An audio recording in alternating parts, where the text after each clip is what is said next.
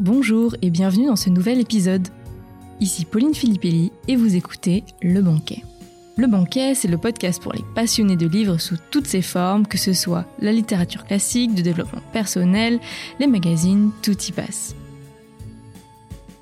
Dans cet épisode, j'ai envie de vous parler d'un livre que j'ai découvert, à vrai dire un peu par hasard, mais qui m'a beaucoup plu. C'est Écriture de Stephen King. Je dois vous avouer que je n'ai encore jamais lu cet auteur parce que ce n'est pas forcément mon type de lecture et que je suis tombée sur ce livre complètement par hasard dans une librairie d'occasion. J'ai été beaucoup intriguée en fait parce que quand j'ai vu la couverture, j'ai vu qu'il s'agissait non pas d'une fiction, mais d'un livre où il parle de sa vie d'écrivain, de la jeunesse plus précisément, et où il donne aussi des conseils d'écriture. Alors j'ai adoré, vous vous en doutez, sinon je ne vous en parlerai pas dans un épisode du podcast, Déjà parce que ça se lit très facilement, ça s'engloutit, c'est fluide, et puis parce que c'est passionnant de découvrir sa vie d'écrivain. Pour tout vous dire, j'ai tellement aimé ce livre qu'il m'a totalement donné envie de lire ses romans, qui ont fait d'ailleurs de lui le monument qu'il est devenu. Il a divisé ce livre en trois parties.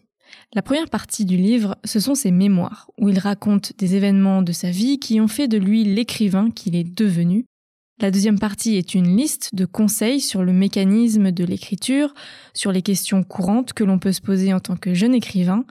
Et dans la troisième partie, il nous raconte un accident qui a failli lui coûter la vie et qui l'a mené à terminer ce livre. Alors peut-être que certains se disent que ça doit être terriblement barbant, mais honnêtement, pas du tout. Que l'on aime ou non ses livres, il a une écriture tellement fluide qu'on se laisse totalement embarquer. Ce livre peut plaire à tout le monde parce que soit vous êtes fan de cet écrivain et vous allez vous régaler à découvrir sa vie et ses aventures, soit vous ne le connaissez pas comme moi et vous allez découvrir un type plein d'humour qui va vous embarquer dans son univers. Et je dis plein d'humour parce que ben, on rigole beaucoup, c'est très léger et avec des petites pointes d'humour subtiles et bien dosées, eh bien ça rend la lecture tout simplement super agréable. On passe un bon moment parce qu'on sait qu'en plus de nous apprendre des choses, Stephen King va nous divertir. Ah oui, et avant d'aller plus loin, ce que je me suis demandé avant même d'ouvrir le livre, c'est est-ce qu'on dit Stephen ou Stephen? Parce que bon bah on entend les deux, et maintenant que j'avais un livre de lui entre les mains, je voulais absolument savoir. Alors après quelques petites recherches, eh bien, on dit bien Steven et non pas Stephen, comme on serait tenté de le dire en bon français? En deux mots, PH se prononce V, et avec l'évolution de la langue, pour que les gens arrêtent de se tromper, on a fini par changer l'orthographe en mettant un V. Bon voilà, débat clos, vous ne pourrez plus dire que vous ne saviez pas. Dans la première partie du livre, comme je vous le disais, il nous plonge dans son histoire et tout ce qui fait qu'il est l'écrivain qu'il est aujourd'hui. Il nous parle tout d'abord de son enfance, de son contexte familial, toujours avec une bonne dose d'humour. On voit alors se dessiner le futur auteur et son goût très prononcé pour l'horreur. Il nous raconte notamment la première fois qu'il a écrit, et c'est d'ailleurs un passage assez touchant. Il nous parle de sa première vente de livres, qui s'est faite dans la cour de récréation et qui sera durement réprimandée par un de ses professeurs. Mais ce jour-là, il a appris une leçon très importante. Si jamais vous écrivez, il y aura toujours quelqu'un qui jugera votre travail. Et il y aura toujours quelqu'un pour vous dire que ce que vous faites n'est pas à la hauteur. Première leçon, ne pas écouter les autres et se détacher de leur jugement. Stephen King nous fait comprendre le mépris qu'ont les adultes pour la science-fiction, le fantastique, comme s'ils écrivaient des bêtises que ce genre d'histoire n'était pas de la littérature, comme s'il devait en avoir honte. D'ailleurs, il le dit, hein, il dit avoir eu honte longtemps de ce qu'il écrivait. Je cite Je continue d'entendre Miss Isler me demander pourquoi je gaspillais mon talent, pourquoi je gaspillais mon temps et pourquoi j'écrivais ces âneries. C'est juste horrible. Et Stephen King veut absolument nous faire comprendre qu'on ne se rend pas compte de l'impact des mots que l'on peut dire aux enfants.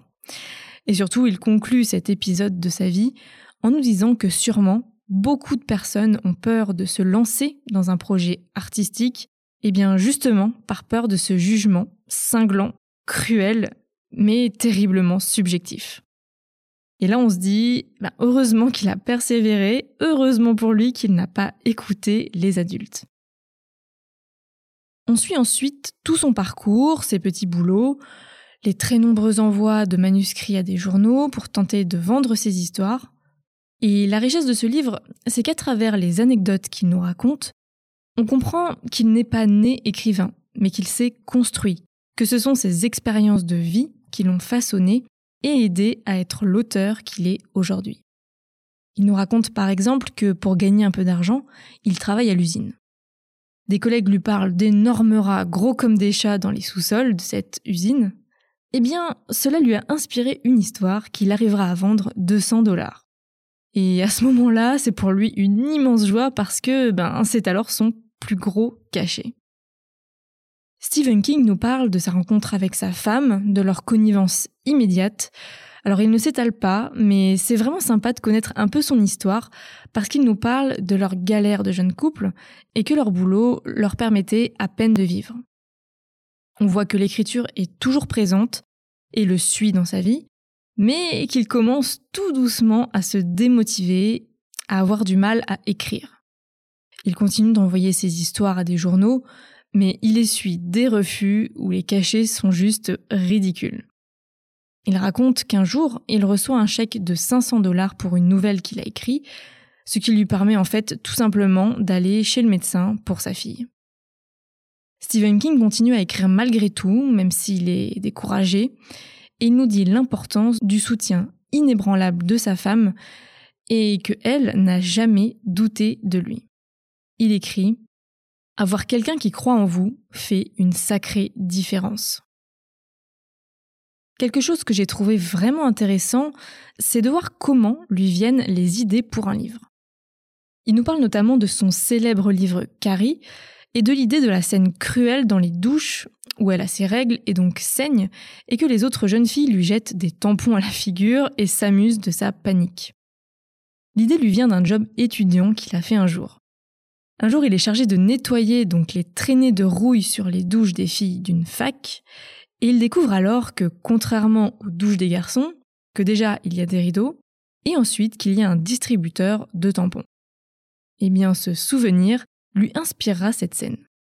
En gros, on comprend que l'inspiration d'un écrivain lui vient de tout ce qu'il peut observer de la vie quotidienne.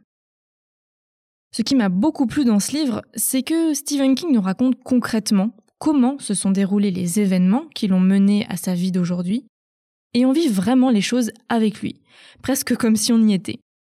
Par exemple, pour son livre Carrie, il nous raconte le moment où son éditeur lui a annoncé que son livre avait été acheté par une édition de poche pour 400 000 dollars.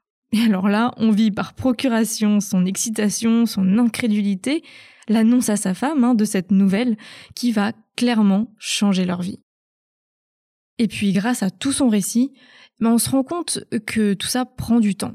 Il se passe quand même un an entre l'envoi du manuscrit et cette annonce.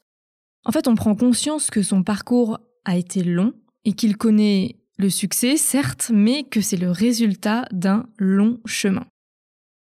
Stephen King aborde même un aspect sombre de sa vie, son addiction à la drogue et à l'alcool.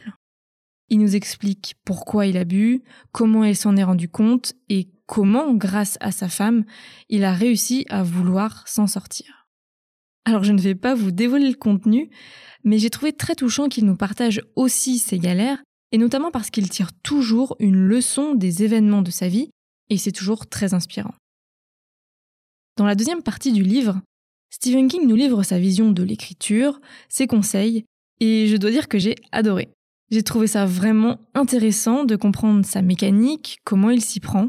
Et en fait, il nous embarque dans son processus de création, sa vision, toujours avec cette petite pointe d'humour, et c'est passionnant.